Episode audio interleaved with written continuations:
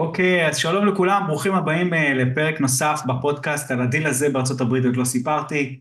אה, זה פודקאסט שבו אנחנו נותנים השראה, אה, בדרך כלל מאנשים שכבר בעשייה, ומשתפים מהדרך, כישלונות, הצלחות, טיפים, תובנות, כל מיני דברים מהדרך. והפעם אני ככה מתרגש לארח את דוקטור עודד. אני אף פעם לא מצליח להגיד שמות משפחה, אז... קרבצ'יק. קרבצ'יק. קרבצ'יק, קרב קטן. כן, קרב קטן, אוקיי? אה, אני ממש מתרגש כי בתור מי שעוזר להרבה אנשים בתחום העשייה בעצמם, בתחום הנדל"ן, אני מנסה לעזור כמה שאני יכול ביכולות שלי, אה, מהניסיון שלי בתחום קצת המנטלי ואיך להתמודד עם הדברים. ו... ועכשיו אני, יוצא לי את ההזדמנות לנסות ככה להיכנס אה, לנבחי הדרך שלך ולנסות לעזור לאנשים בדרך הזאת, אה, כי אני חושב שזה מאוד חשוב, אה, הצד, המנ... הצד המנטלי בעשייה. אז קודם כל, אה, אם תוכל ככה להציג את עצמך למי שלא מכיר. אז ערב טוב לכולם, למי ש... שאיתנו. שמי עודד קרבצ'יק, אני בעוד מעט 30 שנה מתעסק בתחום הזה של חוסן מנטלי, אני בא מעולמות הספורט, שם גדלתי, גם כספורטאי מקצוען עד גיל 30, כדורסל זה היה ה business שלי, business לכל דבר, כאילו לא תחביב, עבדתי בזה, שחקתי במכבי תל אביב, ועוד אחר כך עברתי לכל מיני קבוצות, עוד לפני שגידלתי כיפה וציצית ו- וזקן.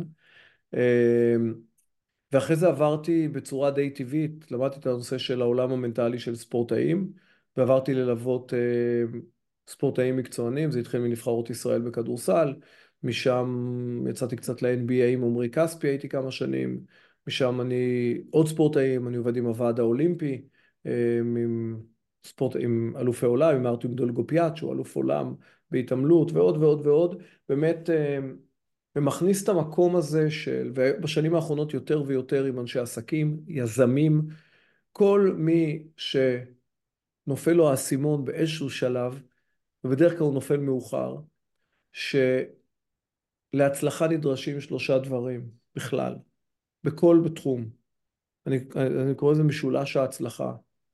משולש ההצלחה זה אומר, צריך להיות צלע אחת שהיא צלע מקצועית, צריך להיות הכי טוב במקצוע שאתה עוסק בו. אתה מתעסק בנדל"ן, תבין בנדל"ן.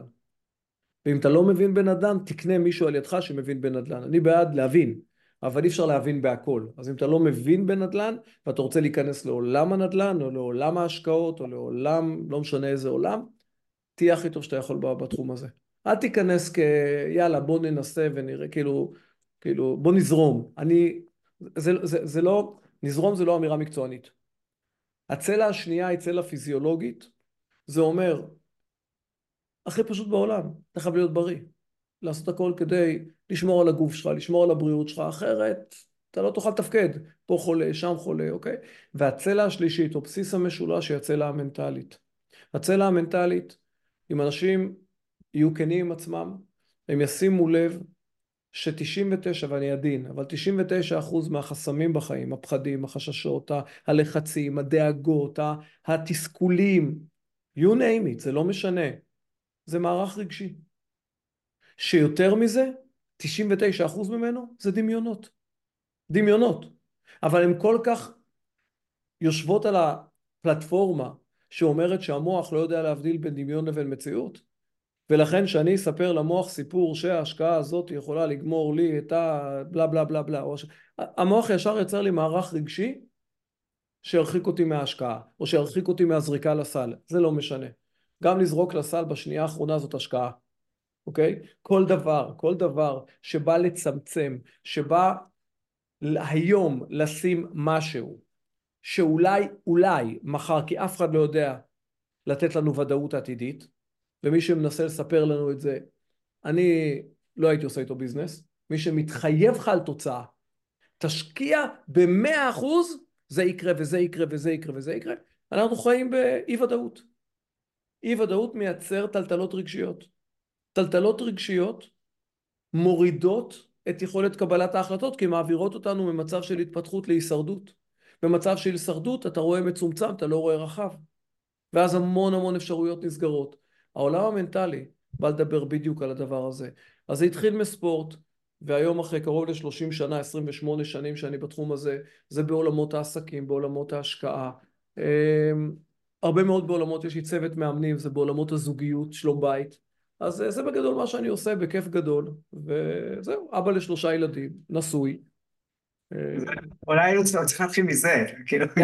כן, כן, נכון, אתה צודק. סבא גאה לתינוק, לנכדה קטנה. אה, איזה יופי. אז כאילו, מה עוד צריך? מה עוד צריך? בדיוק, משם זה מתחיל. כן. תגיד, אתה רואה, האמת שאני כאילו לא הכנתי שאלות, כי הרגשתי שאיתך אני צריך לבוא ככה פרי סטייל ולהביא את ה-A-game שלי באיזה ראיון וממש לזרום לזה. תגיד לי, יש איזה הבדל בין, לא יודע, המצד המנטלי בספורט לבין מצד המנטלי בעסקים? אני חושב שיש הבדל ביניהם. בספורט יש לך משחק אחד, זהו, אתה גמרנו, ובעסקים אולי אתה יכול אה, שוב, זאת אומרת, אני לא יודע, יש ליגה, יש אה, סוף שנה, נגמר, יצא, יצאת כאילו מהמשחק. יש איזה הבדל בצד המנטלי שם, בעבודה המנטלית? תראה, כולם מתמודדים עם המערך הרגשי שלהם. כולם. ספורט... כמובן שיש איזושהי... אה, אה, האינטנסיביות שונה, המשקולות שונים. אם אתה לוקח לא ספורטאי קבוצתי, נגיד ספורטאי אינדיבידואל, מתעמל, שהוא מגיע לאולימפיאדה, הוא מגיע לאליפות עולם. היינו עכשיו, לא מזמן, לא מזמן, בשביעי לאוקטובר, תאריך נוראי. היינו באליפות עולם בבלגיה, בהתעמלות. ומגיע ספורטאי ש... שנה שלמה הוא מכין את עצמו לנקודה הזאת. ובמוקדמות, עכשיו אליפות עולם הבא היא בעוד שנתיים, בסדר? במוקדמות יש קרוב ל-150 מועמדים שרוצים לעלות לגמר. לכל אחד יש ניסיון אחד. שמונה עולים. בסדר? גם אם אתה הכי favorite בעולם דרך אגב, אתה יכול כן. לעשות טעות הכי קטנה ואתה בחוץ. ההפרשים הם עשיריות של נקודות. עכשיו יותר מזה, ככל שאתה favorite יותר גדול, יש עליך לחץ יותר גדול. מי שבא, שלא מכירים אותו, וכל מה שהוא יעשה זה, זה, זה... עצם זה שהוא הגיע כבר למעמד הזה, הוא כבר ניצח. לעומת מי שבא, שאם הוא לא יעשה את מה שמצפים, הוא נכשל. ועם זה הוא עולה למזרון. ואז עולה למזרון, וניצח, ועלה לגמר, הוא בן השמונה. יש לו ניסיון אחד. ניסיון אחד בגמר. ועם הניסיון הזה אתה או או אתה יודע, או קנס או פרס, אתה בחוץ. אז כמובן שהמוכנות המנטלית צריכה להיראות מאוד מאוד מאוד מדויקת. אבל, אני אקפוץ לעולם העסקים. אתה מגיע לאירוע של, עזוב, יזמים, אנשים ש... סטארט-אפיסטים שיוצא לי לעבוד. אתה עכשיו הולך להציג פרזנטציה למשקיע. כן. יש לך one shot. הוא אומר לך, יש לך רבע שעה, זה הזמן שאני משקיע. אני יושב פה עכשיו עם מאה יזמים, אין לי עכשיו זמן לשעתיים אה, לכל אחד. הוא עכשיו תחנת רכבת. עכשיו במקרה מכיר את זה, כי הבן שלי עכשיו הוא בצד של היזם, אוקיי? והוא אומר, אני עכשיו צריך פרזנטציה למשקיע. יושבים אנשים שאם לא אני, יש אלף אחרים. אני צריך, עכשיו אין לי אה, הזדמנות שנייה, זה לא מבחן באוניברסיטה שעוד, אתה יודע, אומרים לך, יש לך מועד ב'. לא, כן. לא היית עכשיו, זה בדיוק אותו דבר.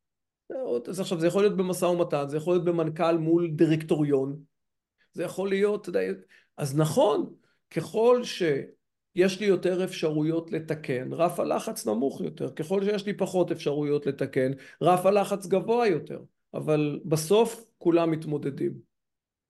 אני חושב שאצלנו בכל מקרה בעשייה העצמית של אה, לעשות נדל"ן, אנחנו בעצם לא נולדנו, ל, ל, זה לא שאני נגיד ספורטאי, לא ספורטאי מגיל צעיר או משהו, אתה בא, נמצא שכיר כל חייך, אתה רגיל לאיזה מבנה מסוים, ועכשיו אתה בא ואומר, אני לא, אני, אני אנסה לעשות איזה משהו בתחום שאני עלול להפסיד, עלול להפסיד כסף, אני לא לעשות טעויות, אנשים, אני שומע מהרבה אנשים שעקצו אותם, שהקבלן ברח להם, ו- וכל הזמן אני חושב, ויש את הסביבה גם, לא מדברים על זה, אבל הסביבה, איך הסביבה מסתכלת עליי, אם אני עכשיו הולך לעשות משהו שהוא יזמי ואני אעשה טעות ומה אשתי תגיד ו...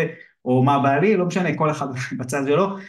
יש, יש את הלחץ הזה, אז מה, מה, מה הדבר שאתה חושב ש... לא יודע, בוא, בוא נקפוץ ככה יותר לאספקט של איך אתה מסתכל על דברים, איך אנשים יכולים להכין את עצמם מנטלית אה, אה, בתורה של הדברים של איך שאתה מסתכל על זה. תראה, כל תפיסת העולם המנטלי שאני בא ממנו, לפחות בחמש עשרה שנים האחרונות, היא תפיסת הפסיכולוגיה היהודית. בסדר? אני מפריד רגע את הדת, היא לא הדת היהודית, היא הפסיכולוגיה היהודית. אני מסתכל על זה רגע כמדע, כמו כל מדע, כמו המדע של פרויד, הפסיכולוגיה של פרויד ושל אדלר ושל יונג, כל מיני תיאורטיקנים, אוקיי? שגם אותם לא יצא לי להכיר, אבל יצא לי, אנחנו לא אותו שנתון, אבל יצא לי ללמוד את התכנים שלהם בלימודים שלי, טרום היכרותי עם הפסיכולוגיה היהודית, ואחרי שקראתי את הפסיכולוגיה היהודית, המדע היהודי בעולמות הנפש והחוסן המנטלי, אז עשיתי adjusting כזה של, ה, של, ה, של התכנים שאני עובד איתם. קודם כל, נסתכל על עובדות, וחשוב שאנשים יהיו מחוברים לעובדות. והעובדה הראשונה, בכל דבר בחיים, תפנימו, אין לכם שליטה על תוצאה. בסדר? אין שליטה על תוצאה, נקודה, לא משנה, לא משנה מה תעשו, לא משנה כמה תשתדלו, לא משנה כמה תחקרו, יש שחקן אחר שקובע תוצאות, אחד יאמין שזה אלוקים, אחד יאמין שזה מזל, אחד יאמין שזה גורל, אבל זה לא אני. אותו שחקן, ניקח את זה כאותו שחקן כדורסל, שזורק עשר פעמים לסל, אותה זריקה בדיוק, והוא קולע שש ורצה לקלוע עשר, הוא החטיא ארבע. דרך אגב זה הפוך, בדרך כלל מחטיא שש וקולע ארבע.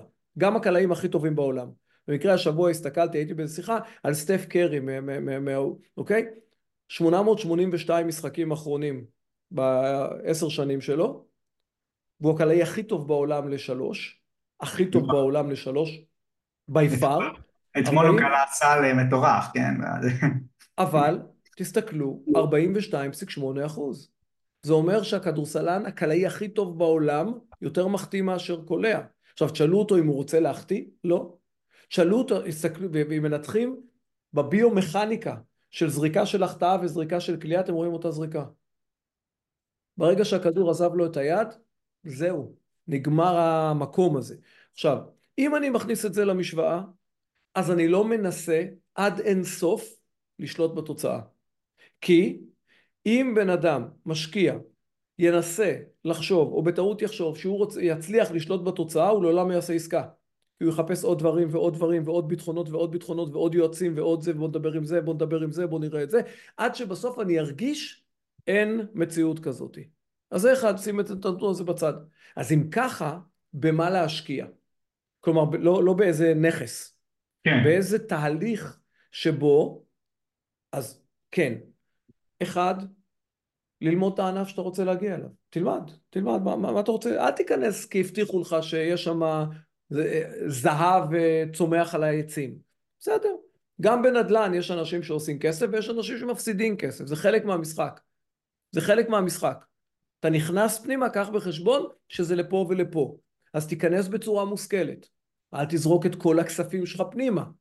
רק בגלל שהראו לך שיש אחוזים מאוד גבוהים של סיכוי, אוקיי?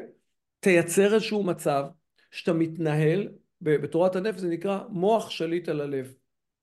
תבחן את השוק, תכיר את השוק, תבחר לך את היועצים הנכונים, תבחן מי היועצים הנכונים על פי מה אתה בוחר אותם, אוקיי? בדרך כלל, כמו כל תחום, רצוי על ידי המלצות ועל ידי קבלות. המלצות וקבלות, הבטחות, עכשיו אני לא אומר שכולם נוכלים, לא. אני בא ואומר אבל אם יש לי עדויות של אנשים שעברו את התהליך ויש קבלות לבן אדם יש קבלות לחברה שעומד אחריך, זה החברה שאני רוצה שתלווה אותי, אנשים באים אליי. אז דבר ראשון שאני אומר, לכו תשאלו, למה אתם, כאילו, אתם לא יודעים, אתם לא יודעים מי אני? יש מספיק רשימה של אנשים שהם לא קרובי משפחה שלי. במקרה שלי זה גם הרבה אנשים מפורסמים, אז גש אליהם, תשאל אותם, אין להם, לא, אני לא משלם להם כסף, הם שילמו הרבה כסף, הם שילמו לי בדרך, תשאל אותם. האם אני הבטחתי לכולם שבזכותי הם יצליחו? לא. הבטחתי לכולם את מה שאני יכול להבטיח. את העשייה שלי, את הנכונות שלי. את. עכשיו, אני חושב שברגע שבן אדם יהיה מוכן לקבל את העובדה שהוא נכנס לסיטואציה שבה יש איקס אחוזים לפה ואיקס אחוזים לפה, שהוא לא יכניס את עצמו לאשליות, שזהו, זהו, אני עכשיו הולך, אה, יש לי מאה אחוז הצלחה ועכשיו אני מוכר את כל מה שיש לי וקונה.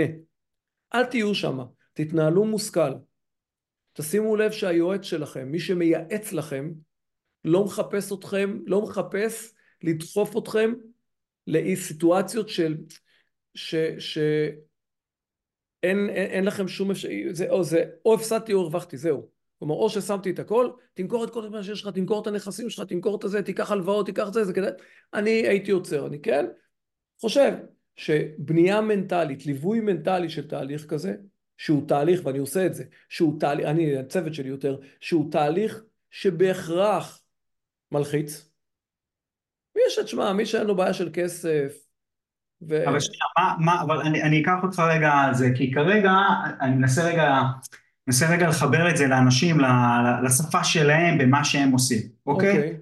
אנשים, אוקיי, זה, ברור לאנשים שהם לא מתעשרים במכה מהדבר הזה, אבל ממה שאתה בא ואומר, רגע, שנייה, אני לא יכול, אני לא יכול להבטיח לך, כאילו אני לעצמי, אני לא יכול להבטיח, אם אני אומר את זה לעצמי, אני לא יכול להבטיח לעצמי שאני אצליח, אז למה לי לעשות את זה? זאת אומרת... מה האלטרנטיבה? למה? יש מקום אחר שאתה יכול להבטיח לעצמך שתצליח? אז אני אגיד לך, אני אגיד לך איך אני, יכול להיות שתגיד לי רפי אתה משוגע ואתה לא, לא עושה את זה אוקיי. נכון, אבל אני, אני אומר לעצמי, אני יודע שבסוף אני אגיע. אני לא יודע מתי, ואני לא יודע כמה פעמים אני אפול בדרך. אוקיי. זה, ככה אני מסתכל, לא יודע, תמיד, תמיד הסתכלתי על זה ככה, ווואלה, תמיד בסוף הגעתי. אז זה מסתדר, זאת אומרת, אני עוד פעם, אני בניתי את השקפת עולם שלי מתוך ה... מתוך ה... אתה יודע, מתוך העשייה, מתוך הכישלונות, הצלחות, בניתי את זה. אז איך, אז איך זה מסתדר עם זה שוואלה, התוצאה לא מובטחת? תראה, קודם כל זה לא משנה את העובדה, התוצאה לא מובטחת. נכון. לא מובטחת. כלומר, עוד פעם, מישהו יצליח לשכנע אותי שאני טועה, אני מוכן לזרום איתו. אה, אבל התוצאה לא מובטחת. יש לזה גם, בפסיכולוגיה היהודית יש לזה גם הסבר. אמ, כי הפסיכולוגיה היהודית או היהדות בכלל מדברת באוריינטציה הפסיכולוגית, מדברת על זה, העולם הזה נקרא עולם העשייה. זה אומר שהתפקיד שלנו לעשות. התפקיד שלנו להתקדם, התפקיד שלנו לעשות, התפקיד שלנו לנסות, התפקיד שלנו זה נקרא בשפה הדתית לעשות השתדלות, להשתדל. בסדר? אף אחד לא מבטיח לנו, אנחנו לא נדרשים לתוצאות דרך אגב. בתפיסה היהודית אני לא נדרש לתוצאות, אני נדרש לעשייה.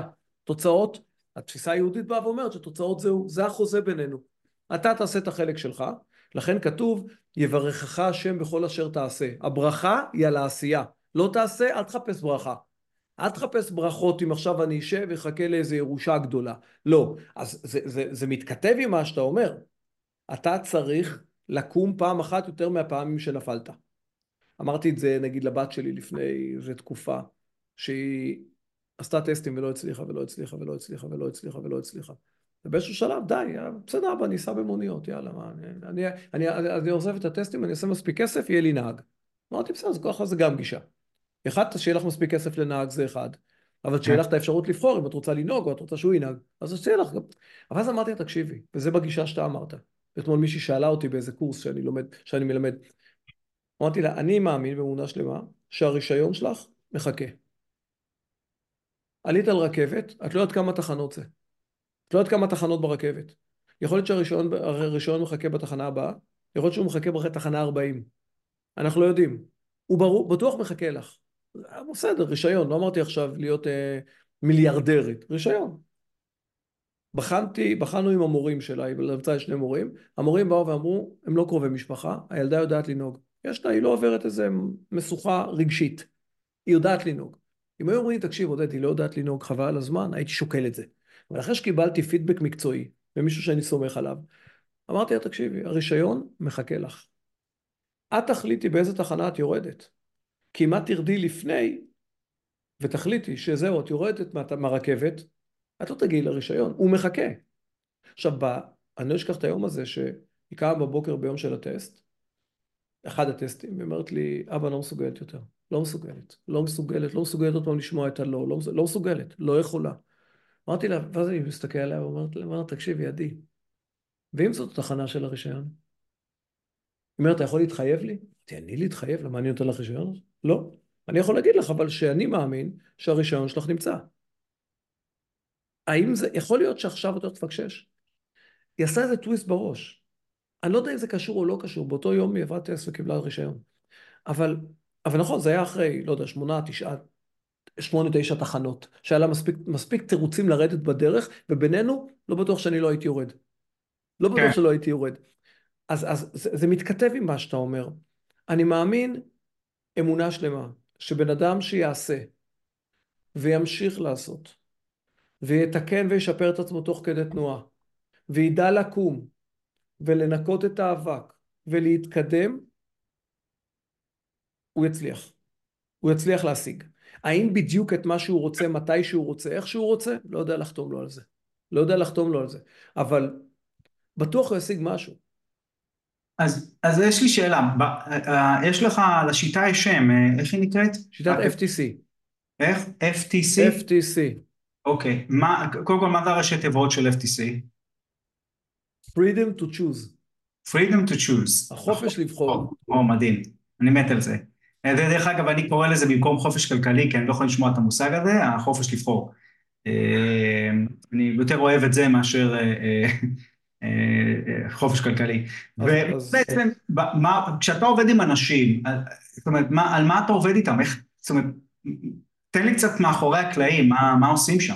אני אגיד, השיטה הזאת, החופש לבחור, ולמה בחרתי את השם הזה, קודם כל כי יש לי חופש לבחור, אז לכן בחרתי את השם הזה, אבל אני, אני בחרתי את השם הזה כי תורת הנפש באה ואומרת, יש לנו כבני אדם דבר אחד בלבד, שיש לנו פוטנציאלית 100% שליטה עליו, וזה בחירה על איך אנחנו נחשוב וננתח כל סיטואציה. אין לנו שליטה על כלום. אין לנו שליטה על המצב הכלכלי ואין לנו שליטה על המצב הביטחוני ואין לי שליטה מה יגידו לי ואין לי שליטה אם אני אכנס לשוק והשוק פתאום איתו ייפול ואין לי שליטה אם אני לא אכנס לשוק ופתאום השוק יצמח אין לנו שליטה על כלום. יש בזה הרבה עומק מאחורי הקלעים אבל אם נהיה מאסטרים בדבר היחיד שיש לנו שליטה עליו נוכל להתנהל בצורה אבסולוטית מדהימה בתוך המציאות שאין לנו שליטה עליה. ואם נוותר על הדבר היחיד שיש לנו שליטה עליו, שזה החופש לבחור, אז הפכנו להיות כמו כל בעל חיים בטבע, כמו כל בריאה שעלה, שאף, קרה, קרה, לא קרה, לא קרה. עכשיו, כדי להבין בין מה למה אני יכול לבחור, בחירה, כדי לבחור בין משהו אני צריך שיהיו לי שתי, שתי אופציות לפחות. שיש אופציה אחת אין בחירה. שיש לי שתי אופציות. אחד הדברים שאנחנו לומדים את האנשים, את הספורטאים, את היזמים, את אנשי העסקים, זה להכיר את המערכת הפעלה הזאת. אנחנו, אנחנו, יש לנו פה מחשב על הכי מפותח בעולם. כמה שהוא מפותח, עדיין לא יצליח לפתח מחשב על יותר מפותח ממנו. לא הצליח. אם לא נכיר את מערכת ההפעלה הזאת, ניפול למלכודת של הרגשות שינהלו אותנו. עכשיו, זה לא מכת גורל. רגשות זה כלי עבודה. אם אני אדע לתת שם קוד חדש לרגשות, לתת שם קוד חדש להצלחה, ולדעת איזה כוחות בנפש יש לי, שאני יכול איתם להתנהל, ולייצר טיפה ודאות בעולם שלם של אי ודאות, שלעולם לא תהיה בו ודאות, כי כל עסקה של כל יזם, הוא מקבל החלטה בהווה, וכל הסיכוי שהוא יראה אולי משהו הוא בעתיד, והעתיד הוא אי ודאות טוטאלי. הוא ספקולטיבי לחלוטין, הוא מושתת, אני יכול על סמך העבר לנסות להעריך את העתיד, אבל עדיין הוא, אף אחד לא מבטיח לי שאני אחיה עד שתהיה תשואה. כלומר, אוקיי, אז, אז נכון, אז יכול להיות ש, ש, שהעסקה היא עסקה פצצה. יכול להיות שהפוטנציאל הוא פצצה. מישהו מבטיח לך שאתה עוד שעה תהיה פה בשביל להבין את זה? כלומר, עד כדי כך. ולכן, פה מתחילה הבעיה, איך מקבלים החלטה נכונה. אז דבר כזה, אין החלטה נכונה. אם כל עוד שאני חושב שההחלטה נכונה זה על סמך תוצאה, אז אני לא יודע, בחיים אני לא יודע בהווה אם קיבלתי החלטה נכונה, אני צריך לחכות לעתיד. ואז תישאל השאלה איך מקבלים החלטה מהמקום הנכון. מהמקום הנכון זה עוד פעם שהמוח שולט על הלב, שאני עושה את הבחירות הנכונות שלי. אז זה עיקר הדבר שאנחנו עובדים עם האנשים, ללמד אותם את מערכת ההפעלה, את הכלי שניתן לנו כדי להתמודד טוב במציאות הזאת, שגם היא ניתנה לנו. מי שנתן לנו את היכולת, נתן לנו גם את המציאות. זה אותה, אותו גוף, אנחנו מאמינים שזה אותה, אותה, אותה ישות, אותו בורא שברא אותנו, ברא גם את כל העולם שאנחנו חיים בו. ותפר לכל אחד מאיתנו סיפור חיים, שזה מחנה האימונים שלנו, שזה הג'ים שלנו, זה, זה, זה, זה החדר משקולות המנטלי שלנו. ואז, ברגע שאתה מכיר את זה, ברגע שאתה מתאמן על זה, אז אתה ניגש לעסקת נדל"ן, או אתה ניגש לכל דבר אחר, כאשר ברור לך מה ודאי, ברור לך מה לא ודאי. אתה לא מספר לעצמך איזה דמיונות שיש איזה ודאות שם בעתיד. אתה אבל יודע איפה מגרש המשחקים שלי. מה אני יכול, מה אני לא יכול, מה בשליטתי, מה לא בשליטתי. מה, איפה אני יותר מדי עסוק בעצמי, מה יקרה לי, אני אפסיד, מה יגידו עליי, מה יחשבו עליי, ואיפה אני all in עסוק בה, בהשקעה, במשימה, בתהליך, בדברים שאני צריך לעשות. כלומר, זה דברים שאתה מלמד בן אדם, וזה א' ב' בניהול המנטל, זה לא, זה לא אימון אמוציונלי, זה אימון מנטלי. כי רק אימון מנטלי ייצר בקרה אמוציונלית. אי אפשר להתאמן על רגש.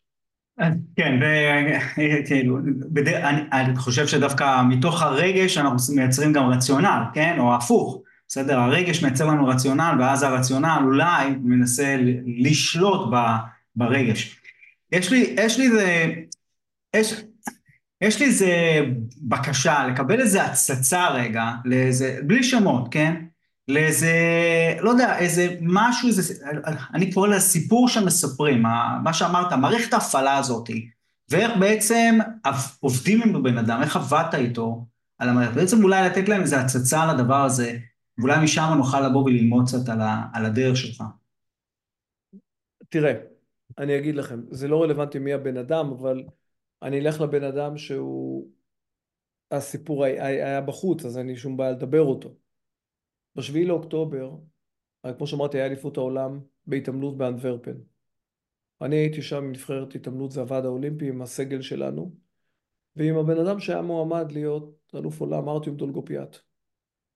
מדליית זהב בטוקיו, אלוף אירופה פעמיים, סגן אלוף עולם, התואר היחיד שעוד אין לו.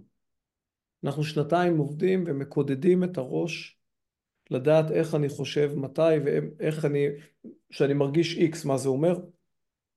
כלומר... מה, מה זה אומר כשאני מרגיש איקס, מה זה אומר? אז, ש, אז, אני, את זה אני מנסה... לא... מצוין. רגשות, אנחנו קודם כל יצרנו הגדרות חדשות. רגש, מבחינתנו, זה סיגנל, זה איתות שבא לספר לי סיפור. רגש מבחינתי זה שווה ערך למנורה באוטו שנדלקת ואומר לך אין לך אוויר. חסר לך אוויר, חסר לך דלק, חסר לך חשמל, חסר לך מים, אוקיי? Mm-hmm. בשנייה הראשונה שהמנורה נדלקת, זה כאילו, רגע, זה, זה, זה, זה wake up call כזה, בסדר? וואי, אה, אבל ברור שהמנורה נדלקת כדי להגן עליי, כדי לשמור עליי, וברור שהיצרן יצר את נורות ההתראה לא כדי שהם ילחיצו אותי ויפחידו אותי, אלא כי ישמרו עליי שאני עכשיו אתחיל לחפש תחנת דלק או לעשות משהו. יופי. מערך הרגשות שלנו בין היתר זה מערך איתותים. לחץ זה איתות, פחד זה איתות, אה, אכזבה זה איתות, עצב זה איתות, כעס זה איתות, זה איתות. מה האיתות כשם קוד?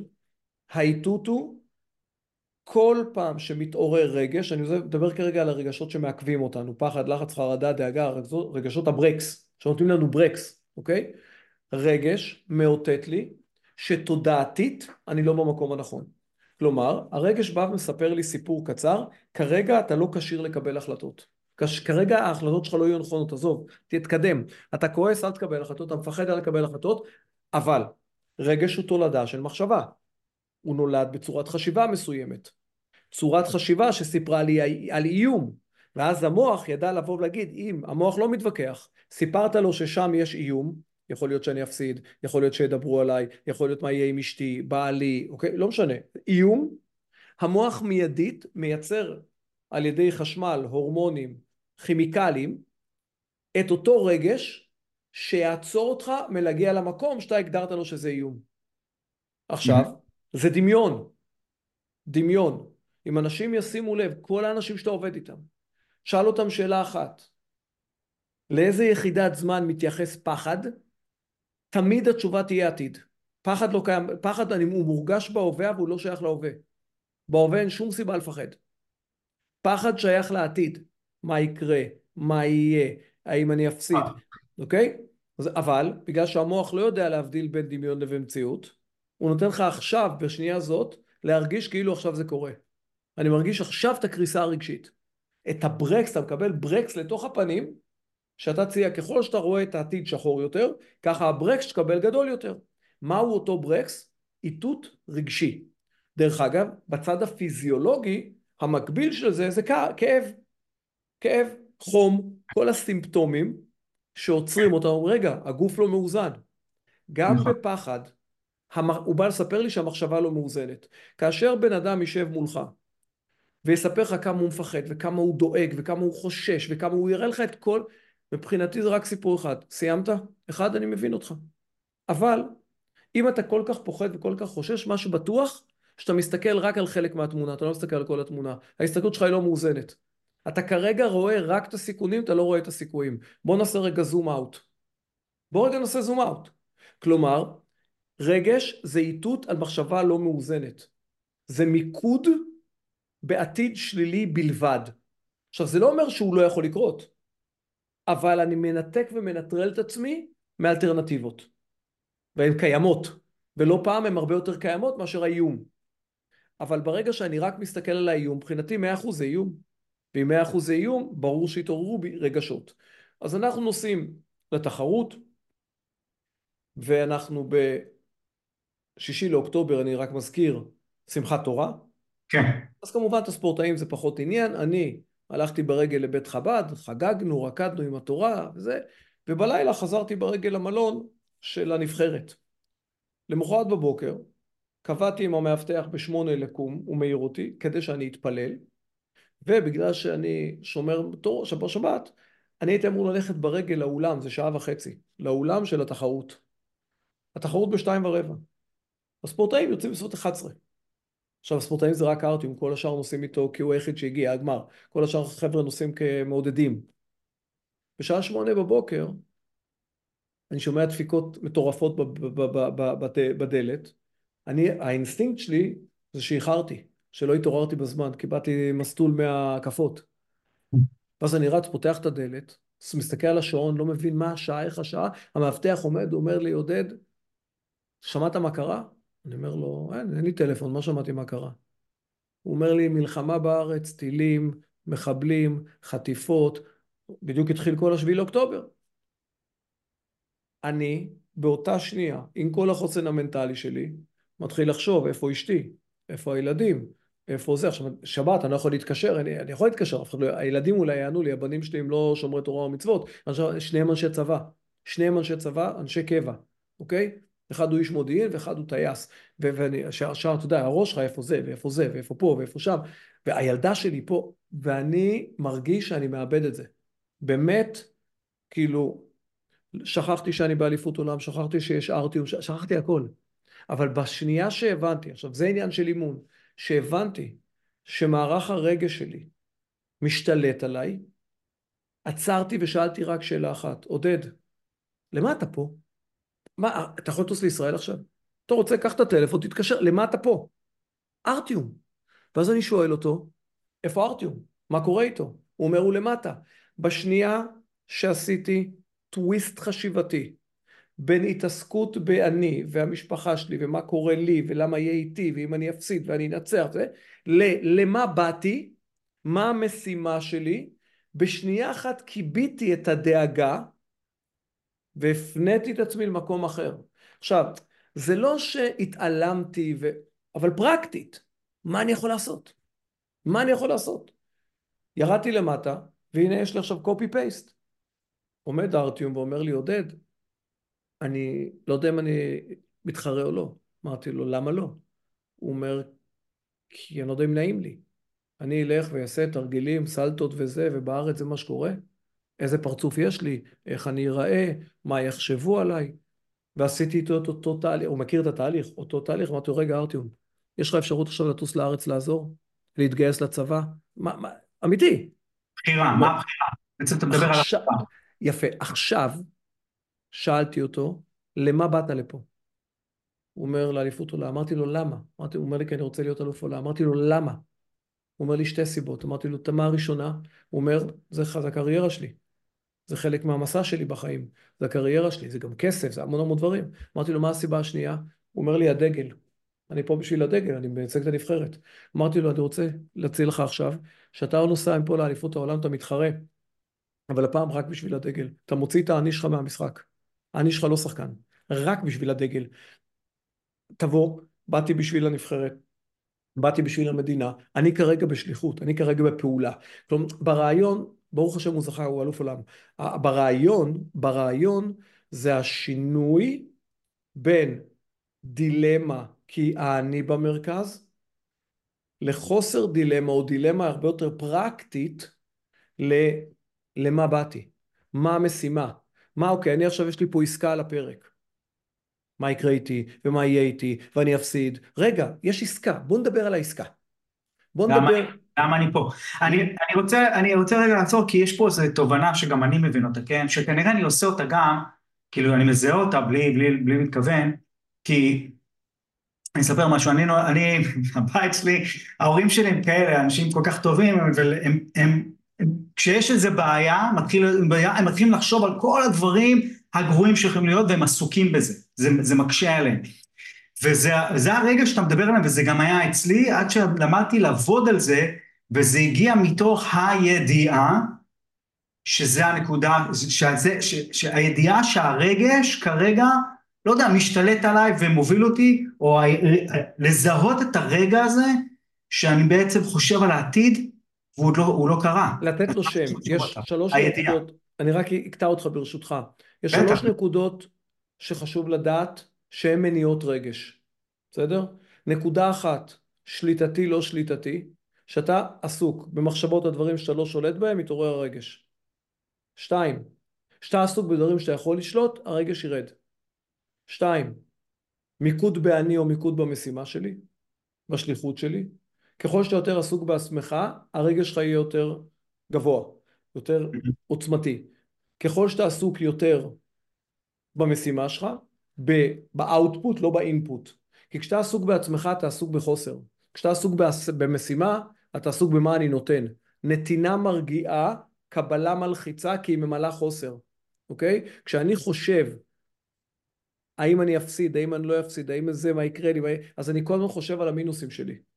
אני לא יכול לחשוב כרגע לחשוב על מה אני ארוויח. עכשיו, אני לא אומר לחשוב רק על הרווח, אבל גם וגם. אנחנו צריכים בלנס. איזון זה המפתח. והנקודה השלישית, אז אמרנו, אחד, שליטתי לא שליטתי, שתיים, אני או המישן, המשימה, שלוש, לשים לב איפה הראש שלי נמצא, עבר, הווה או עתיד. אם הראש שלי בעבר, באיומים של העבר, הוא הפסיד ופעם הפסדתי ולא הלך לי, או בעתיד, כי מה אני עושה? אני לוקח את העבר ומשליך אותו על העתיד, בסדר? ככל שאתה פחות בהווה, ככה אתה תהיה יותר לחוץ. כלומר, אם בן אדם נכנס לסטרס, הוא מרגיש שהרגש מתחיל לנהל אותו, הוא יבחן אחד משלושת הדברים האלה או שלושתם יחד בהכרח שם. אתה עסוק בדברים שלא בשליטתך, אתה עסוק בעתיד שלילי או בעבר שלילי, ואתה עסוק יותר מדי בעצמך ולא במשימה. תתקן אותם, כיבית את הרגש ואתה יכול לחזור שהמוח מנהל את האירוע, ואז ברוב המקרים אתה תקבל את ההחלטה הנכונה. מדהים. תקשיב, פירקנו את הפרק הזה, בול הדבר הזה, וואו, זה חזק, גם כותבים לך, גם אדווה פה כותבת את זה, אה, מדהים. אה, עכשיו אני רואה גם את הכיתוב. תודה אדווה. אה, איך, אה, וואו, השתקת, גרמת לי להיות, אני בשוק פשוט מה, מהפירוק של זה, כי זה, כי זה חזק. זה רק החימום.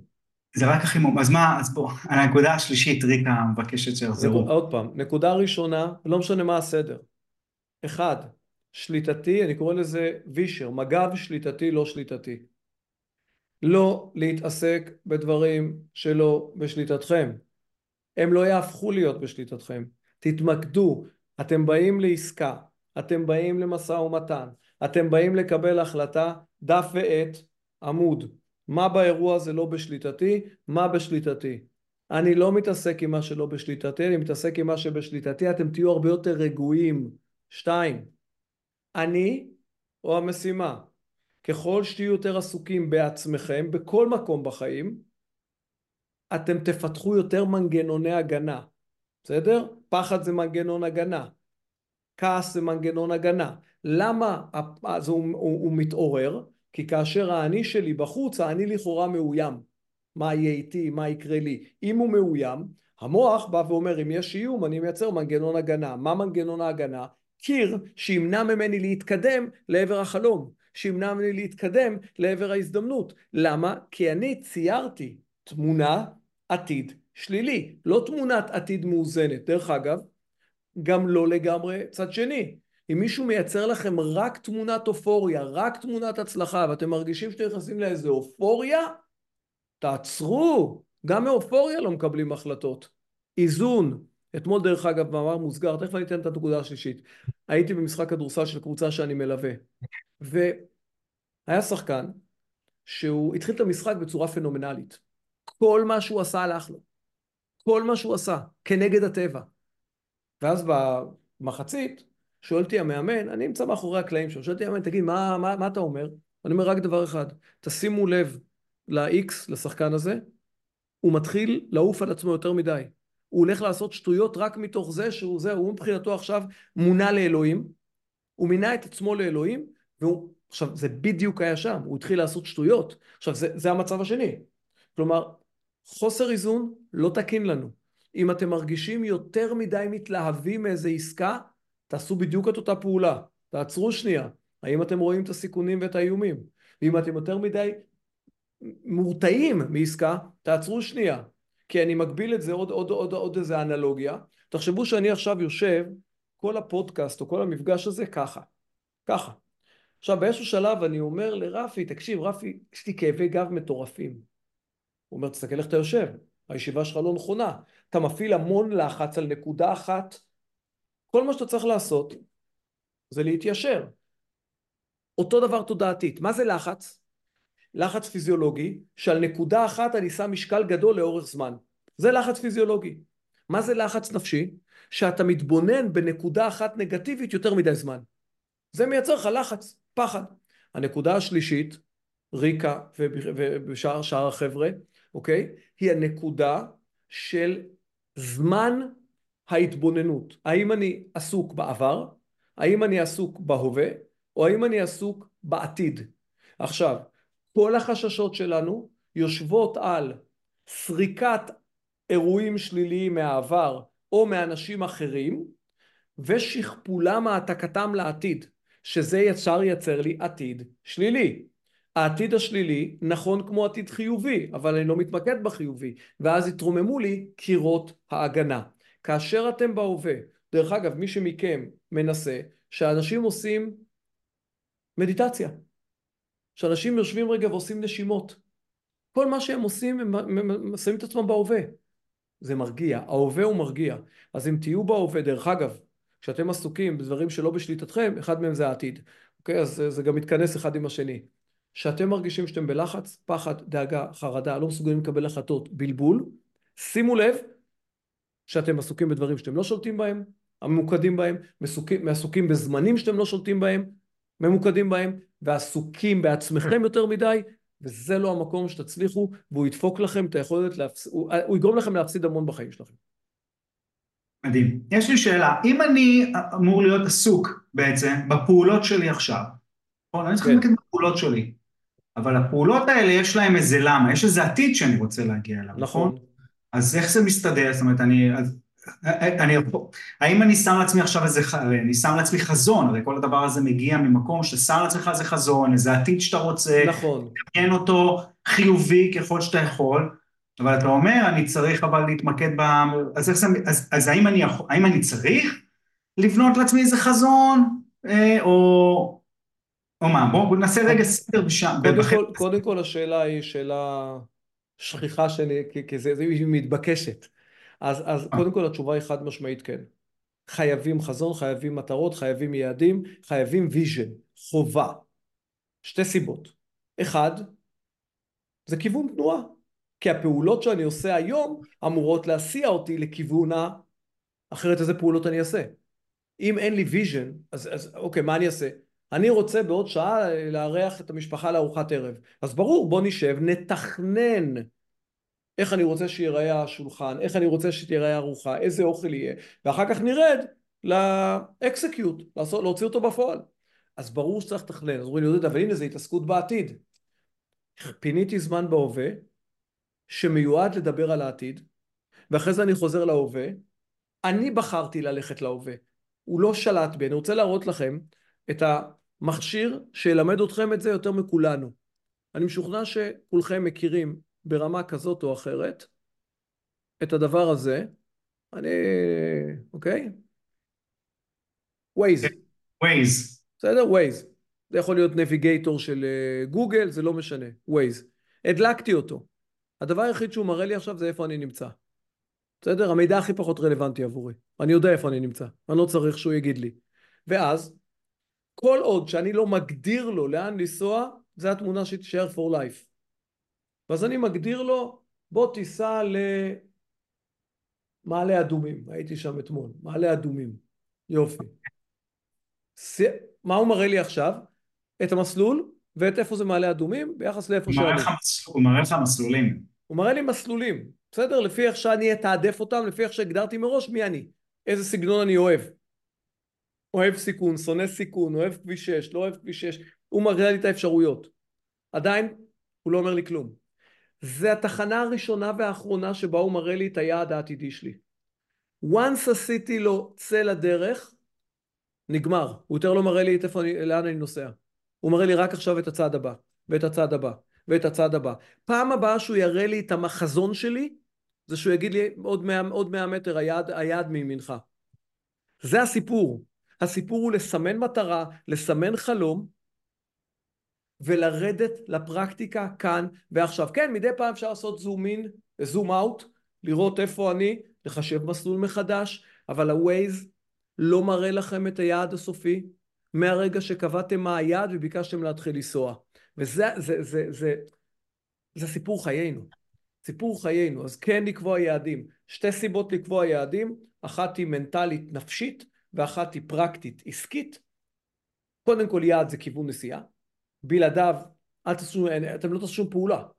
שתיים, יש כוח בנפש, וזה ככה מאמר מוסגר, 20 שניות על נפש האדם. יש לא, כוח, ב... 20 שניות, זה. יש כוח בנפש, אני מזמין אותך ואת כולם להצטרף פעם בשבוע למפגש איתי, כל מי שרוצה, אני יכול להזמין חינמי יום שני מחר תשע וחצי בערב, אני מדבר בדיוק על הדברים האלה, כלומר על הנפש. אז מי שרוצה, דרכך, אני, אם זה בסדר להזמין אותם, מי שרוצה. אבל מה שאני אומר, נפש האדם, יש כוח בעל מודע של האדם, שנקרא כוח הרצון. זה הכוח שמניע אותנו קדימה, זה הכוח, זה, זה, זה המנוע שלנו. יש שני כוחות, יש כוח שנקרא כוח תענוג ויש כוח שנקרא כוח רצון. כוח הרצון זה הכוח שמניע אותנו קדימה. לא סתם אומרים אין דבר העומד בפני הרצון.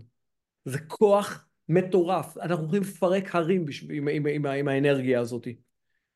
אבל הכוח הזה מתעורר רק כשיש חוסר. אז הכוח מתעורר כדי למלא את החוסר. כאשר אני מציב יעד, יצרתי חוסר מיידית. הדלקתי את כוח הרצון. ואז אני אקבל את האנרגיה.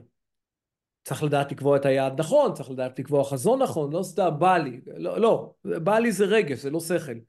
אם אני מבין את זה, אז זה הסיבה למה לקבוע יעדים. אחד, לתת כיוון, ושתיים, לעורר את הכוח שיניע אותי לכיוון. סגר. ואיך אני, ומה אני, איך אני מגדיר אה, לדעתך כוח, אה, כוח רצון? איך אני מגדיר יעד או חזון, או זה, מה אני צריך שיהיה שם? זאת אומרת, אני צריך את. לא, לא יודע, דמיין את, ה, את הרגע, איך החיים נראים, אני צריך לשים את זה מספרים, אני צריך לשים מה... מה, לא יודע אם צריך זו המילה, כן? נכון, אני, צריך כאילו... זה לא המילה. אחד, אני חושב שחזון צריך להיות מספרי, יעדים צריכים להיות יותר כמותיים, ולו רק כדי שנוכל למדוד ולייצר לנו איזשהו גרף התקדמות, שנדע... אוק, עוד פעם, שום דבר לא יבטיח לנו אם נגיע אליהם, מתי נגיע אליהם ואיך נגיע אליהם. אבל אם לא נדע לכמת אותם איכשהו, באיזושהי צורה, לא נדע, לא נדע איפה אנחנו על ציר, איפה אנחנו, בסדר? זה, זה, זה, זה, זה, זה די ללכת עם כיסוי עיניים. חזון לדעתי הוא הרבה יותר גדול מאשר אה, מספר. חזון זה איזה מקום, איזה משהו יותר גדול. וש, ש... אבל כן, אני כן הייתי אומר לאנשים, תצייר, באמת, או, או פיזית או תכתוב, תצייר את המקום הזה. קח את עצמך באיזה דמיון מודרך רגע למקום, תניח את עצמך שם, אין למוח מגבלה. למוח אין מגבלה. ממש לייצר תהליך שנקרא ויזואליזציה. ממש, תהיה שם רגע. תהיה שם, תראה אותך נכנס, תראה אותך נותן מפתח, מקבל מפתח, תראה אותך מתחיל לייצר את ההכנסה הפסיבית, לא משנה, בכל, בכל תחום שהוא, אני עושה את זה עם ספורטאי, תראה אותך רגע לפני התחרות עושה את כל התרגיל שנייה בראש. עושה אותו בראש. דרך אגב, היה מחקר מדהים בהרווארד, מדהים, מדהים, מדהים, מדהים, מדהים, שלקחו שתי קבוצות של אנשים שרצו לראות את כוח המחשבה, מה הכוח של המחשבה, ונתנו להם, קבוצה אחת הייתה קבוצת ביקורת, שאמרו להם שלושה שבועות, אתם לא עושים כלום. אתם חיים את החיים שלכם. נתראה בעוד שלושה שבועות. קבוצה אחת אמרו להם, יש לכם שלושה תרגילים. תרגיל אחד עם אצבע, תרגיל אחד עם יד, בסדר? כן. ותרגיל שלישי גם, אבל נראה לכם איזה. אתם צריכים במשך שלושה שבועות, עשרים שניות כל יום, שלוש פעמים ביום, שלושה שבועות רצוף, לעשות את התנועה הזאת עם האצבע, בסדר? אבל רק בראש, בלי להזיז אותה. להסתכל על האצבע, עשרים שניות, מקפל ולפתוח, מקפל, שלוש פעמים ביום, שלושה שבועות. אתם צריכים לעשות אותה פעולה עם היד, עם השריר הזה, ככה, בסדר? אבל בלי להזיז את היד, פה. ואתם צריכים לעשות את אותו דבר עם גומייה אמיתית שמחזיקה אתכם, כלומר עם התנגדות אמיתית, פיזית, את הפעולה הזאת שלוש פעמים ביום, איקס. אחרי שלושה שבועות באו לראות את התוצאות. אז כמובן הקבוצה שלא עשתה כלום, קבוצת הביקורת, לא קרה כלום. הלכו לראות את הקבוצה ופה ראו דברים מדהימים. עם הגומי, עם השריר האמיתי, בסדר? שהפעילו, השריר התחזק בסביבות 46 אחוז. וזה לא הפתיע אף אחד. מה שכן הפתיע, שבפעולה המנטלית הזאת, רק כיפוף האצבע עם המחשבה, גם השריר וגם האצבע התחזקו בקרוב ל-17 אחוז. עכשיו זה, עכשיו הוא בא ואומר, זה לא אמור להחליף את הפעולה הפיזית. כן. אבל יש לזה כוח שהוא added value. ויזואליזציה מחויבת, שמייצרים חזון, מייצרים יעד, שב שנייה, שבי שנייה, תנסה רגע להיות שם. מה זה המקום הזה? איך אתה מרגיש במקום הזה? איך נראה המקום הזה? איך אתה מתנהל במקום הזה? אני חושב שזה מה שמדליק את הכוח, לא יודע, אצלי, עוד פעם, אני מדבר בשם עצמי, זה מה שמדליק אצלי את הכוח רצון. אני מדמיין את זה שם, ואני אומר, אוקיי, עכשיו, עכשיו אני, אני רוצה להגיע לשם, ועכשיו אני מתחיל להתרכז מה אני צריך לעשות כדי להגיע לשם, ומתחיל לצאת לבצע את זה. כי אני הולך רגע עוד פעם למאחורי הקלעים של התודעה. ככל שאתה יותר מייצר את הוויזואליזציה של המקום ומצליח באמת לראות אותו, כי עוד פעם, המוח יודע לראות הכל, המוח זה נטפליקס, הוא יכול הכל, אוקיי? אתה מייצר חוסר. החוסר הזה, וואי, אני כבר רוצה להיות שם. זה. ככל שאתה יותר רואה פרטים שיש שם ואין היום, בסדר? ככל שאתה רואה יותר פרטים שיש שם ואין היום, אתה יוצר איזשהו חוסר, שתקרא לזה, זה מדליק אותי. וואי, אני, אה, מה זה מדליק? זה מדליק לי את כוח הרצון, את אותה מוטיבציה, שרק אחר כך צריך לזכור להפוך את המוטיבציה להתמדה. כי מוטיבציה היא לא כלי עבודה טוב מדי לאורך זמן. מה שטוב לאורך זמן זה התמדה, שזה אירוע אחר. אבל, אבל כן. אני אגיד לך מה קורה לאנשים, אני, אני מכיר לא מעט אנשים, תלמידים שלי, בוגרים, שהם טובים בוויזואליזציה שלאן הם רוצים להגיע, אבל הם כל הזמן מודדים כמה הם קרובים לשם. ואז הם נכנסים להמון תסכול, שזה בדיוק מה שאתה דיברת מקודם, זה לבוא ולראות מה הבחירה שלי כרגע, אני free to choose, right? אה, מה אני בוחר אה. כרגע. זה בעצם התוסף שיעזור לאנשים. התוסף, זה נכון מאוד, אבל נקודה לחדד אותה, זה באמת להגיע לאיזושהי רמה של אני ממוקד רק בפעולות. אני עושה לי סט פעולות יומי, שבועי, חודשי, שאני יודע שפעולות הן אמורות לקדם אותי לעבר. ואני מייצר לעצמי טבלת ניצחונות של פעולות ולא טבלת ניצחונות של תוצאות. אין לי שליטה על תוצאה, אבל אם אני מאמין אמונה שלמה בעזרתי ובעזרת היועצים שלי, בעזרת האנשים שלקחתי איתי בדרך, שאלה הפעולות, שאם נעשה אותן בהתמדה יגדל הסיכוי להשיג את התוצאה, עזבו את התוצאה, עזבו אותה, אתם לא תוכלו לשלוט בה. אם אתם סימנתם אותה, ואם אתם יודעים לסמן את הפעולות שאתם מעריכים ביחד עם אנשי המקצוע, היועצים שלכם, או אתם, שאלה הפעולות הנכונות לטובת התקדמות לעבר התוצאה, תהיו ממוקדי פעולות. עוד פעם, שליטתי, לא שליטתי, זה נכון בכל מקום. אם אתם, אני רואה פה שלמשל אה, אייל שואל מה הדרך הטובה יותר להתמודד עם אכזבה. דיוק הציפיות. דיוק הציפייה. כאשר אני מצפה משהו שאין לי שליטה עליו, זה רק שאלה של זמן עד שאתה תתרסק. אוקיי? תחשוב מה זה אכזבה. מה זה אכזבה? שלא, שימו לב איך באכזבה, כל מה שאמרתי שאסור לעשות, אנחנו עושים. אחד, אכזבה, זה כאשר קורה משהו שאני רציתי שיקרה, מתי שאני רציתי שיקרה, אוקיי? בדרך שאני רציתי שיקרה, ובעתיד. התעסקות עם עתיד ועם אני בלבד. או בעבר, זה קרה לי בעבר, אני מורסם בעבר. לכן. זה, זה טבעי להתאכזב. השאלה לא היא איך אני לא מתאכזב. השאלה איך אני לא מתאכזב בעוצמה גדולה ואיך אני קם וממשיך הלאה אחרי האכזבה ואתה יודע, מאזן את עצמי. שימו לב מהציפייה. אם בציפייה שלכם טמונים יותר מדי דברים שהם נמצאים בשליטתי, לא בשליטתי, שנמצאים בעבר או בעתיד, ושעסוקים באני, אתם תקבלו כאפה של החיים שלכם. והיא תקרה, כלומר אל, אל חשש. העולם, אני מאמין בבורא, אז זה לא משנה, יישר אתכם כל הזמן. תחשבו שיש לכם מובילאיי, שכל הזמן יצפצף לכם כאשר תזוזו מהמרכז. כל הזמן. זה המערך הרגשי. אם נכיר אותו ונקשיב לו, אתם תהיו הכי מדויקים בהשקעות שלכם בחיים. בכלל, בזוגיות שלכם, בהורות שלכם ובפרנסה, בהשקעות, בנדל"ן, זה שם. מדהים, מדהים.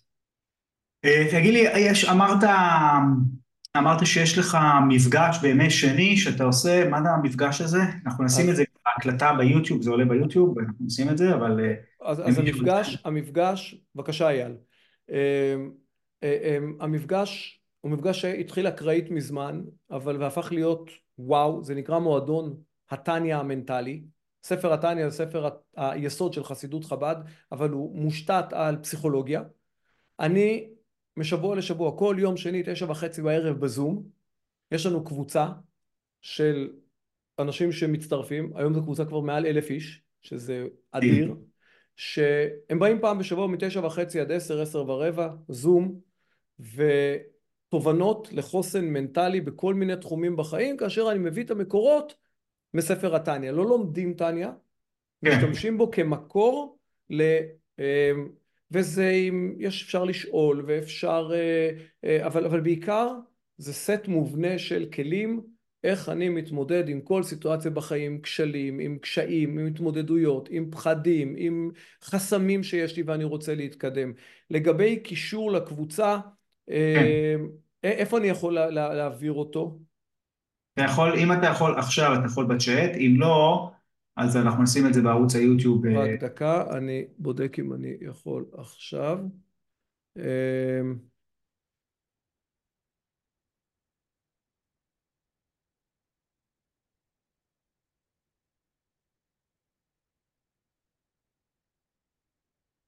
ביקשתי שישלחו לי אותו. אוקיי, אמ, בינתיים אני אשאל אותך עוד שאלה על זה, ואם כן. אנשים רוצים לעבוד איתך בצד המנטלי ו... אמ, או עם המאמנים שלך, איך הם יכולים בעצם להגיע אליך? אז, אז קודם כל, ברשתות, האינסטגרם שלי, אני מזמין את כולם, כל יום עולים תכנים, כל יום עולה תוכן. ערוץ היוטיוב, ערוץ היוטיוב שלי, אמ, אני תכף אתן את זה, ערוץ היוטיוב שלי עודד קרבצ'יק, תיכנסו עודד קרבצ'יק, אני יכול לשים אותו פה שנייה, זה כן. הכי פשוט. ניתן לאנשים בצ'אט ואחר כך גם ניתן להם את זה אמ, ביוטיוב, אנחנו נשים מתחת, זה אין בעיה. ערוץ היוטיוב, באינסטגרם גם, אמ, זה. אני מזמין את כולם כמובן להצטרף, לעקוב, לעשות subscribe, זה היוטיוב. רגע, אני אעתיק את זה לכולם, כי שמת את זה רק לפאנליסטים, אבל... אה, אז אני לא מבין בזה. כן, זה אני אעשה. זה גדול עליי. אני אעשה את זה. אמ, זה אחד, זה כמובן גם לפה. אמ, אה, וזה היוטיוב. כן, האינסטגרם שלי זה אמ, דקה, אני חלש בדברים האלה. זה שאתה מתרגל שיש לך צוות שעושה את זה, אחר כך כל אחד צריך להתעסק במשהו טוב ולהתמצע בו, והשאר זה כבר נעזר באחרים, הכל טוב. נעשה את זה ככה, וככה, וככה, רגע חצי שנייה. ביי.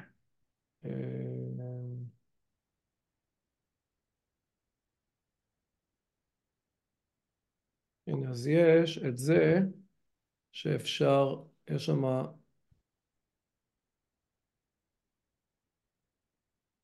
איך אני מדביק את זה? או ככה. פה אי אפשר, אז אני מאמין שזה יהיה עדיף. אוקיי. אה, Linktree, מעולה. אז יש שם, כן, יש שם גם אה, דברים, יש שם גם את קבוצת איך התניא. וגם, אה, גם הקבוצה של יום גם שני. הקבוצה, תכנסו ל Linktree השלישי מלמעלה, זה קבוצת תניא מנטלי, יש שם כניסה חופשית. כן, אה, מעולה. יש שם יוטיוב, יש שם פייסבוק. website, אינסטגרם, דווקא משום מה אני לא רואה, אז נצרף גם את האינסטגרם.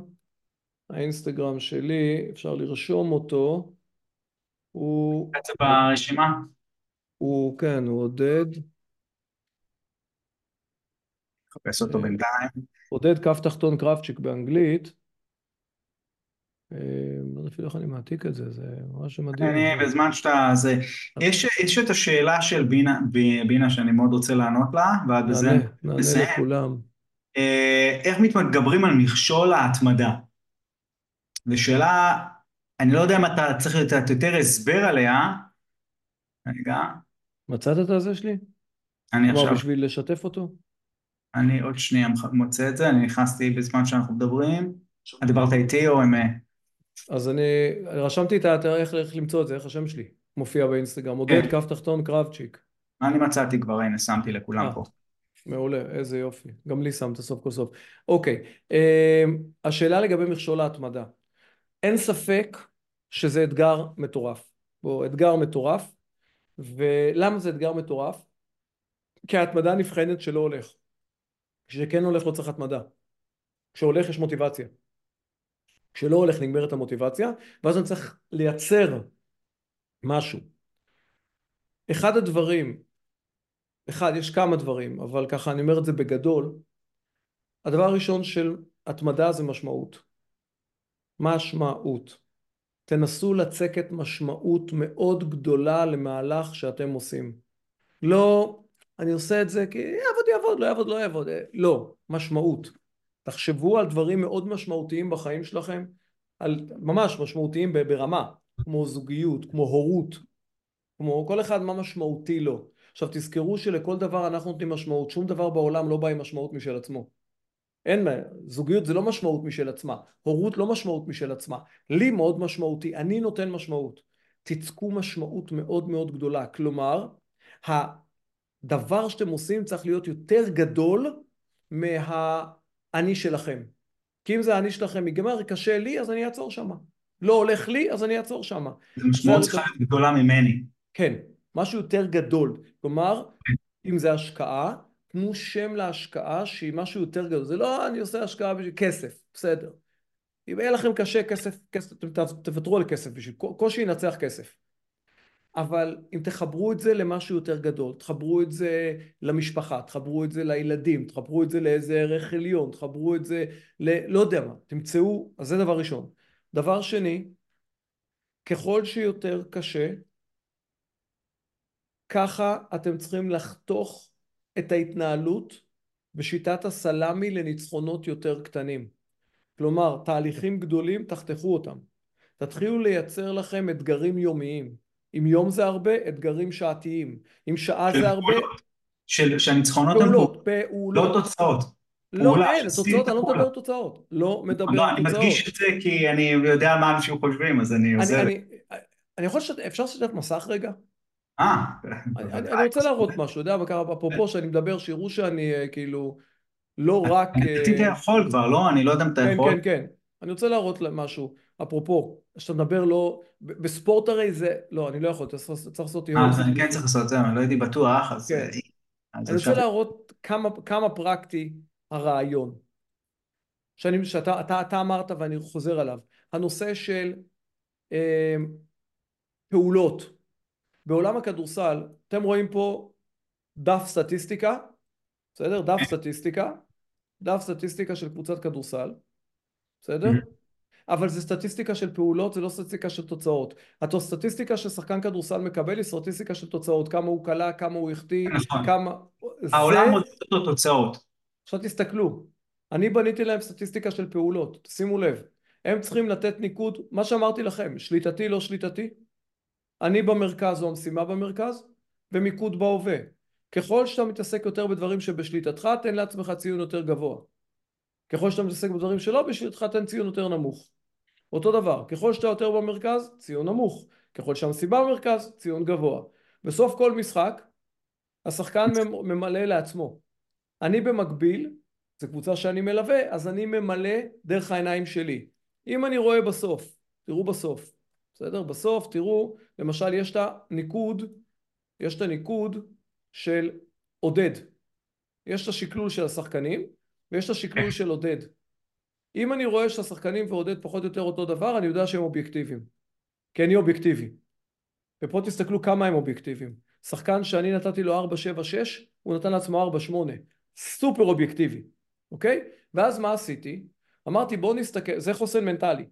אין פה שום כמה קלעת, ניצחנו, לא מעניין אותי, לא מעניין. ניצחנו, הפסדנו, כי רציתי להראות להם מה זה עושה על ציר הזמן. וזה הדבר הגדול. הנה רשימת המשחקים, וזה גרף. אמנם זה נראה קשקוש אחד גדול, כן. אבל זה גרף שמציג את המצב המנטלי של הקבוצה על פי הפרמטרים של שליטתי לא שליטתי אני במשימה או הווה שחקן לא יכול להיות כל הזמן בעתיד לא יכול להיות בעבר הוא חייב לכל רגע ברגע הזה אוקיי? עכשיו ככל שהתוצאה יותר, התוצאה פה יותר נמוכה נגיד בין 4 ל-8 זה אומר שהם חלשים מנטלית ככל שהם בין 8 ל-10 זה אומר שהם ממוקדים במה שהם צריכים להיות ממוקדים. ככל שה... אינטרוולים עולה ויורד עולה ויורד גדול יותר זה אומר שכל צבע כזה זה משחק. אם זה עולה ויורד גבוה זה אומר שהקבוצה לא מאוזנת. שחקן אחד מאוזן שחקן אחד לא מאוזן כי כל נקודה כזאת כל פיק כזה זה שחקן. עכשיו אנחנו יכולים לראות פה שהנה המשחקים. כל צבע זה משחק בגלל שזה כל כך מקושקש אמרתי בואו נראה איך נראים משחקים אחרי תקופה של הפסדים ככה נראה הפסדים מה אני רואה בהפסד? קודם כל רוב המספרים הם בין 5 ל-8, יש פה קצת מעל, בסדר? ותשימו לב חוסר יציבות. פעם אני ממוקד במרכז, פעם אני ממוקד בעתיד, פעם אני עסוק בדברים שלא בשליטתי. ככה זה נראה. תסתכלו איך נראה גרף, זה רק הפסדים. איך נראה גרף, ואנשים יראו לבד, לא צריכים אותי בשביל זה, של ניצחונות. כל התוצאות כמעט בין 8 ל-10, והקווים הרבה פחות המטוטלת הרבה יותר נמוכה. גם המיקוד בדברים הנכונים וגם הקבוצה כקבוצה יותר אחידה, אוקיי? לקחנו את זה וכימטתי להם את זה. האם זה מדע מדויק? לא. האם זה מראה תמונת מצב מאוד ברורה למה כדאי להיות בחוסן מנטלי? כן. חד משמעי. זאת אומרת, ההפסדים הם מייצרים את החוסר איזון, הניצחונות הם גם... גם חוסר איזון מייצר את ההפסד. ההפסד, כן. עכשיו, עוד פעם, מה זה הפסד? הפסד זה הרבה יותר אירועים שבהם אירועים חיצוניים הזיזו אותך ממיקוד במטרה. ניצחון זה היית פחות מושפע מאירועים חיצוניים. כלומר, ככל שאני פחות מושפע מאירוע חיצוני אני יכול לעשות את מה שאני אמור לעשות. כן. עכשיו אני קיבלתי הצעה להשקעה אה, טובה ואני מרוב התלהבות, יום שישי בערב החבר'ה באים ואני מתחיל לספר להם. ושם יושבים שניים שנכוו כבר בחיים שלהם, עוד ארבעה פסימים, ועוד כאלה של פרגן לא נולדו. חברים טובים, אני, אני אתן ל...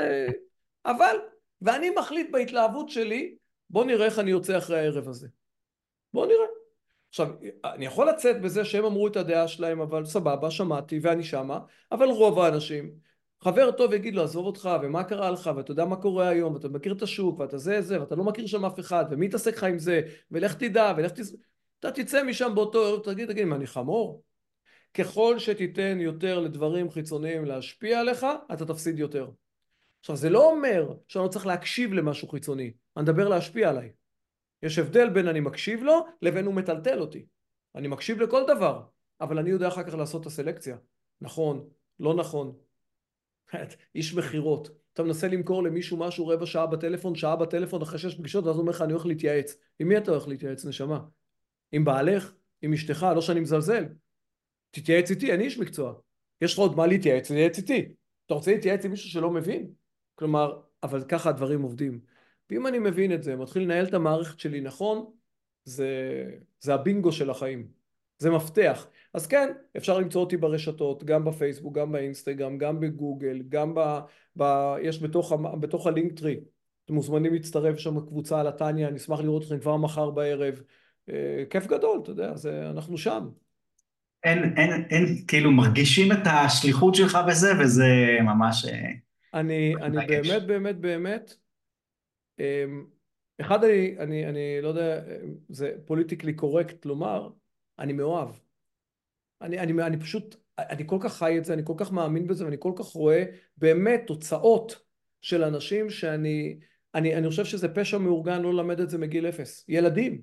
הנה, אני שמתי פה את הקישור לקבוצה למי שרוצה כבר להצטרף. יש פה, זה לקבוצת, זה לצ'אט וואטסאפ. זה הוואטסאפ, כן. אני שם את זה. וואטסאפ שקט, שהוא כן. רק של הטניה מנטלי. יהיו כן. שם, אז אני יכול להגיד לך שהבן שלי חווה את אותו דבר, כאילו, אני מנסה לעזור לו, ובסוף זה לא המקצועי, זה הצד המנטלי אצלו. זה הכל. תחשבו בזוגיות, כמה אתה מתעצבן, מתרגז, מול הילדים. כמה מול הילדים אנחנו מטולטלים רגשית. ששם כאילו, די, אתה בשליחות, מה אתה? אני לפעמים מסתכל ואומר, איך בן אדם בן 35 רב עם ילד בן 12, כאילו, מה, על מה אתה רב איתו? כאילו, זה לא כוחות, ואתה רב איתו. כלומר, אבל מה לעשות? אבל אפשר להבין, יש הסבר בתורת הנפש למה זה קורה, כלומר, זה לא זה, לא זה הפרעה נפשית, זה בדיוק כמו שצריך להיות. תזכרו, אי אפשר לא להתרגז, אי אפשר לא להיעלב, אי אפשר לא להתאכזב, אי אפשר, בלתי אפשרי, אל תנסו, מיותר, זה כמו שתנסו לעשות אימון כושר, להגיע לרמה כזאת שלא יעלה לכם הדופק. אין מציאות כזאת, הדופק יעלה. כל השאלה בחוסן מנטלי, בעסקים, בספורט ובחיים, זה לא אם הדופק עולה, אם אני זז רגשית. עוצמת התזוזה ומהירות ההתאוששות, זהו. וואו, זה, זה הסיום, זה הסיום, כן. הסיום של זה. דוקטור עודד, היית גדולה. וואו, מדהים. אמ, אני ממש מודה לך, אני אשלח לך כמובן את ההקלטה, אה, והמון המון המון תודה, שיהיה לך ערב טוב. תודה לכם, ובהצלחה בכל דבר שאתם עושים. אל תפחדו, תבדקו. תזכרו המילה פחד, אם משמאל לימין דחף. בהצלחה. תודה רבה. ביי.